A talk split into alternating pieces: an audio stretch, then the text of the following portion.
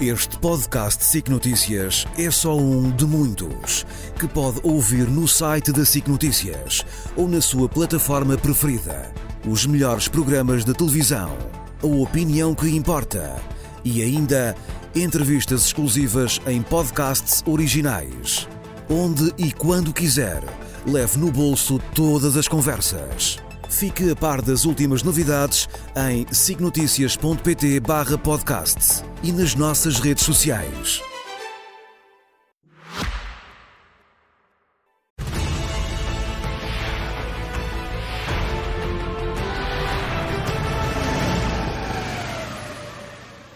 Como sempre, com o José Milhazes e com o Nuno Rogério, por quem começo, e começamos pela situação do conflito no Médio Oriente, pelo que deverá, barra, poderá ser a resposta norte-americana?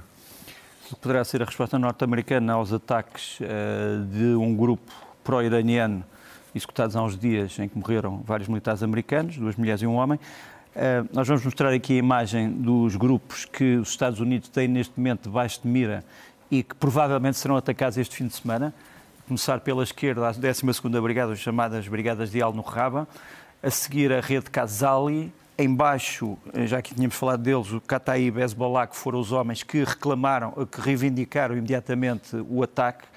E, uh, em quarto lugar, à direita, embaixo, uma organização misteriosa chamada KPSS, ou também conhecida como a 14ª Brigada, e depois temos ali um, um póster, que é o póster do grupo que enquadra todos estes grupos, que é uma espécie de um guarda-chuva, e que é o chamado Grupo da Resistência Islâmica do Iraque. Pronto, os Estados Unidos, através de análises forenses, foram buscar destroços do drone, fizeram um cálculo de onde é que o drone tinha vindo, uh, a que horas é que veio, conseguiram perceber de onde é que eh, ele tinha partido. Sabem que ele veio de uma base uh, que está a algures entre o Iraque e a Síria e, portanto, esta gente vai ter que esperar, provavelmente, uma retaliação. Mas ou... ataques a todos estes grupos ou a alguns provavelmente a todos, Provavelmente a todos os grupos. Acho que uma coisa que está fora de questão é um ataque, por exemplo, ao Irão, ninguém pensa nisso.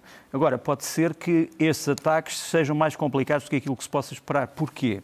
Nós temos aqui uma imagem que é a cidade de Sadr, que é um dos bairros eh, de Bagdade. Bagdade, como sabes, é uma cidade enorme, de milhões de habitantes, que está muito dividida. Tem bairros sunitas, tem bairros xiitas. Dentro dos bairros xiitas, tem bairros xiitas que são pró-iranianos e anti-iranianos tem bairros, eh, enfim, de nenhuma denominação conhecida, tem bairros comerciais que procuram sobretudo atrair turistas, eh, tem novos hotéis eh, e, por exemplo, aqui nesta cidade de Sadr, esta imagem é uma imagem dois anos depois da invasão americana, portanto deve ser de 2005, 2006, isto é um bocadinho diferente, embora não muito. A questão é de saber como é que tu consegues bombardear um quarteirão onde achas que está um quartel de um destes homens, uh, ou uma base, ou uma pista de aviação ou de drones, e não atacar ou não destruir um bairro civil que não tem nada a ver com o assunto. Portanto, voltamos a ter o pesadelo que tens em Gaza transferido, uh, obviamente, para o Iraque. Deixa-me só dar duas notícias ainda sobre a questão dos reféns. Uh, as famílias dos reféns que ainda estão nas mãos do Hamas vêm a Portugal na segunda-feira, vão a Cascais, vão a Lisboa, vão ao Porto e, entretanto, sabemos que o Hamas tem já um novo plano de troca de reféns. No fundo, o Hamas acaba de dizer o seguinte, há poucas horas: nós aceitamos libertar todos os reféns, mas há uma condição. É que primeiro têm que ser libertados todos os prisioneiros palestinianos, não só do Hamas, mas também da autoridade palestiniana e de outros grupos, entre eles um homem chamado Marwan Barghouti, que não tem nada a ver com o Hamas, que sempre se opôs à violência do Hamas. Portanto, eles todos terão que ser libertados e depois não deve haver um cessar-fogo, tem que haver uma paz permanente. Não sei se estas circunstâncias são aceitáveis para todas as partes. Zé, viramos já a agulha para a Ucrânia e para aquilo que os russos querem eh, vender, entre aspas, como problemas nas cúpulas da Ucrânia. Uh, Rodrigo, a coisa está a ficar, digamos, um pouco mais complicada porque há aqui um sinal preocupante. As partes deste, deste digamos, incidente começaram a vir cá para fora defender as suas posições.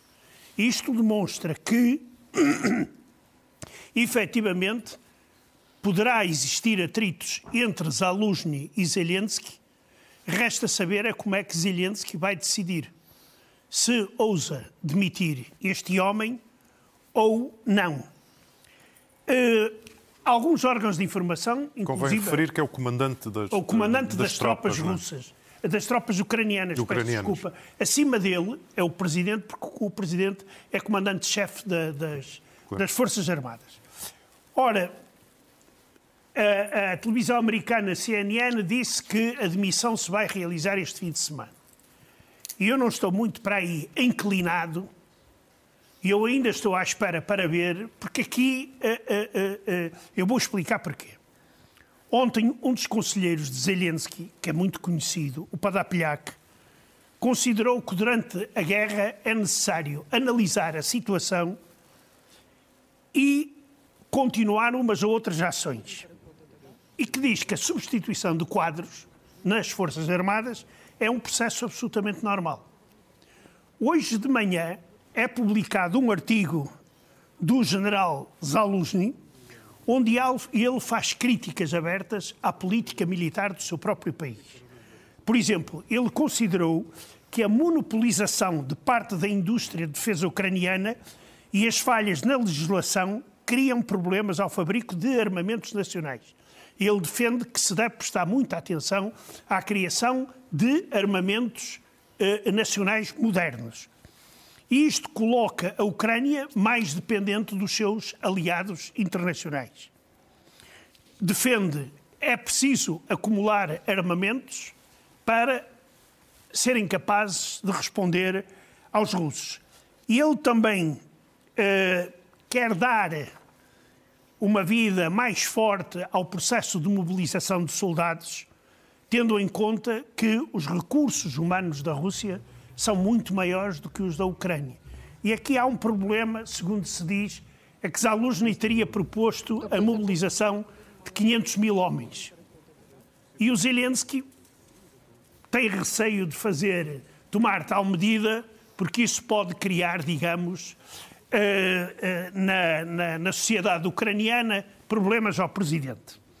Hoje realizou-se uma reunião do Comando Militar ucraniano, onde participou também o presidente, e este tema, segundo as fontes ucranianas, este tema não foi levantado. Uh, quer dizer, nós temos que ter em atenção uma coisa. Uh, a admissão de Zaluzny Pode acontecer. Agora, o receio é que esta demissão vá dividir a sociedade ucraniana e dar origem até a uma crise política. Isto porque Zaluzny é muito popular. Segundo as sondagens, ele já vai acima de Zelensky. E para Zelensky o demitir, Zelensky teria de encontrar uma figura muito consensual nas Forças Armadas e na sociedade ucraniana. Falaram-se de dois nomes, de Budanov, chefe dos serviços secretos, e do general Sirsky, que comanda a Frente Leste, uh, e, uh, segundo as notícias, eles teriam recusado a oferta do presidente. Por isso, é de, uh, digamos, observar com atenção este conflito porque ele poderá ter muita importância e para o ser, desenvolvimento pode ser guerra. prejudicial à resistência ucraniana. Entretanto, Nuno, com grandes dúvidas vindas dos Estados Unidos, realizou-se ontem um importante Conselho Europeu. Sim, e deixa-me só dizer que tudo o que se diz neste momento sobre Zaluzny e sobre, um, e sobre Zelensky baseia-se exclusivamente, eu iria dizer não 100%, mas 200% em notícias dos jornais. Não há uma única declaração uh, de uma parte ou de outra, uh, a dizer que este conflito existe. Portanto, em grande parte, isto é uma invenção. E é uma invenção que serve à Rússia. E é uma invenção que, inclusivamente, usa alguns documentos que são postos fora do contexto. Por exemplo, o artigo do, do, do senhor, um, do general Zaluzny, que apareceu na CNN ontem e anteontem, aliás, tinha sido anunciado anteontem apareceu ontem, é um artigo que foi aprovado uh, pelo presidente Zelensky.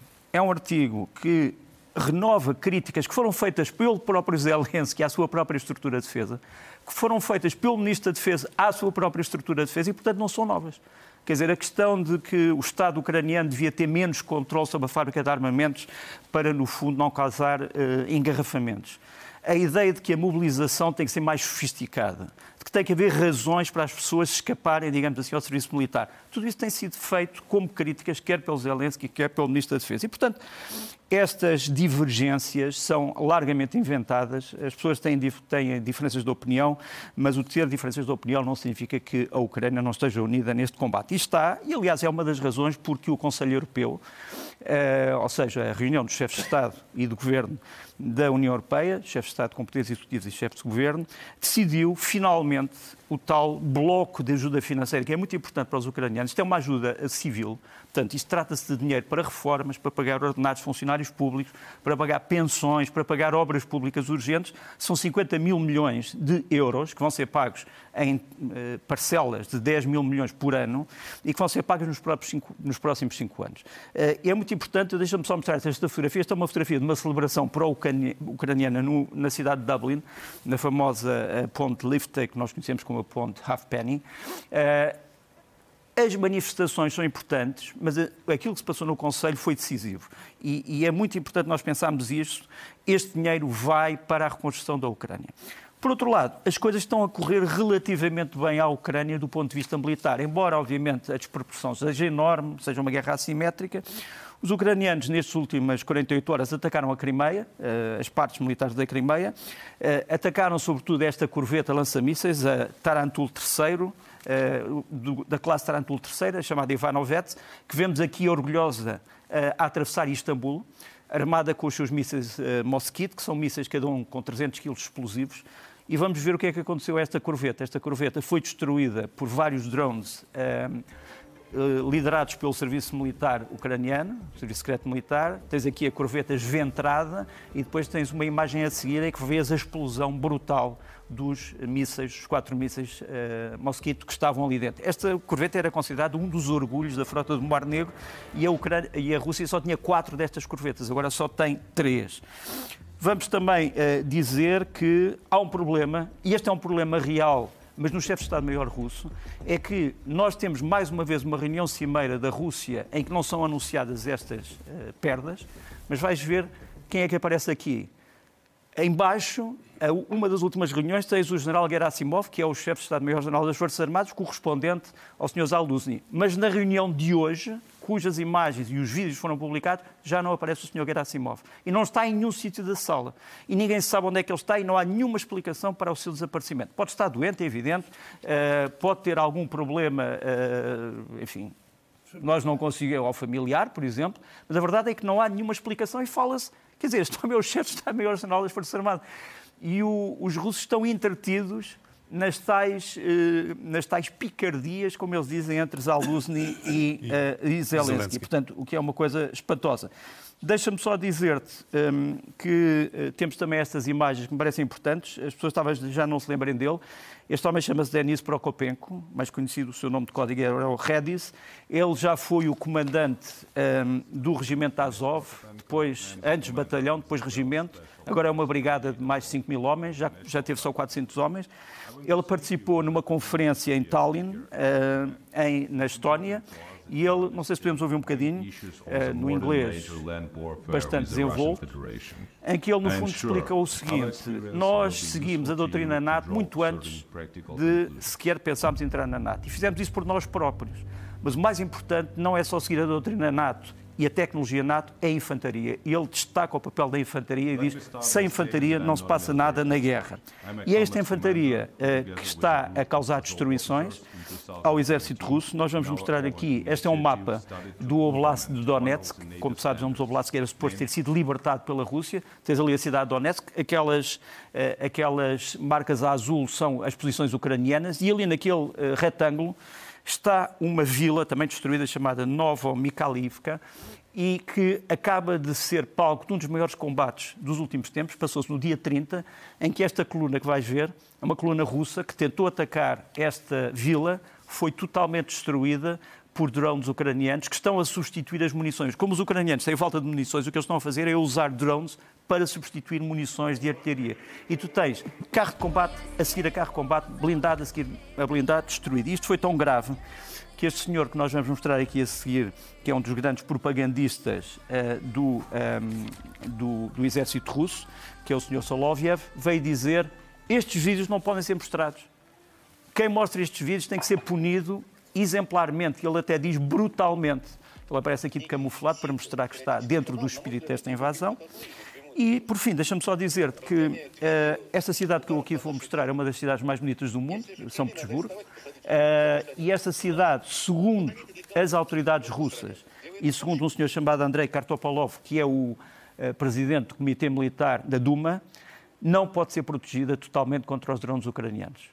Vamos mostrá-lo aqui, o Andrei Kartopolov, que disse isto, general. antigo general, e esta afirmação é uma afirmação que preocupou os russos. São Petersburgo não pode ser protegida de ataques maciços de drones ucranianos. Peço desculpa por me ter estendido tanto.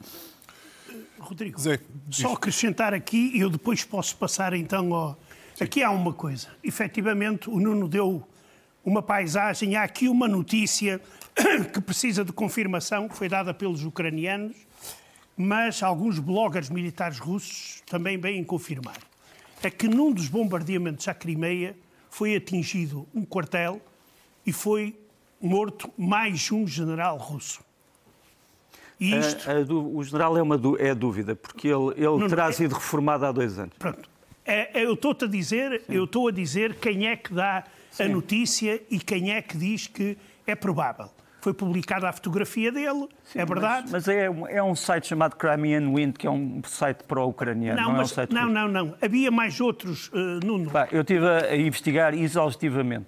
Eu, eu, também estive a ver se o homem tinha morrido ou não. O general é o tenente-general Alexander Tatarenko uh, e que será reformado há dois anos. vamos ver.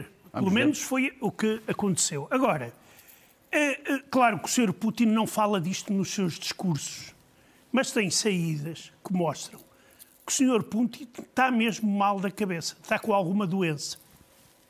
Por exemplo, eu trouxe dois vídeos aqui. O primeiro é de uma senhora muito conhecida, que faz propaganda a favor do Kremlin, Margarita Simanian, que é diretora do canal televisivo Russia Today.